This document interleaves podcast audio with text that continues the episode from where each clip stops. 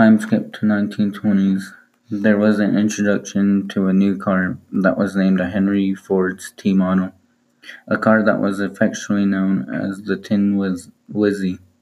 By 1927, the T model had sold around 15 million cars.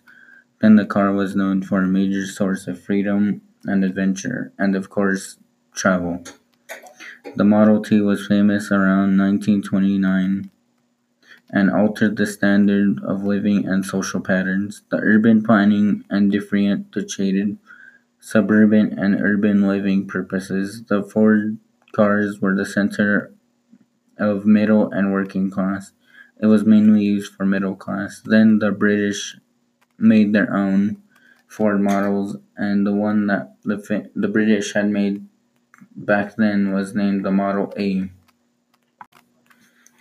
The first Ford vehicle was made in 1903 by a man named Henry Ford. He was born in 1863, and he died when he was 83 years old in 1947.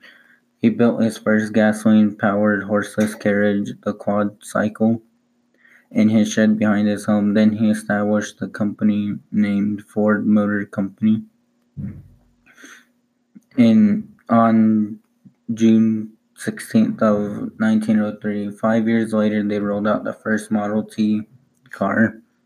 He was determined that he can make it better and better, but he had to sell old cars in order to make more money. He was noticed by some investors, then they decided to give him money to keep making the cars because they were a big hit. Then the investors were not interested in him to keep improving, but to keep making more of the same vehicles. After that, Henry Ford quit his own company in 1902, and it became another vehicle company, and he established another company named Ford Motor Company, the same name. A month after the company was established, the first official Ford vehicle was built, with two cylinders, 8-horsepower Model A at the first time, which was small.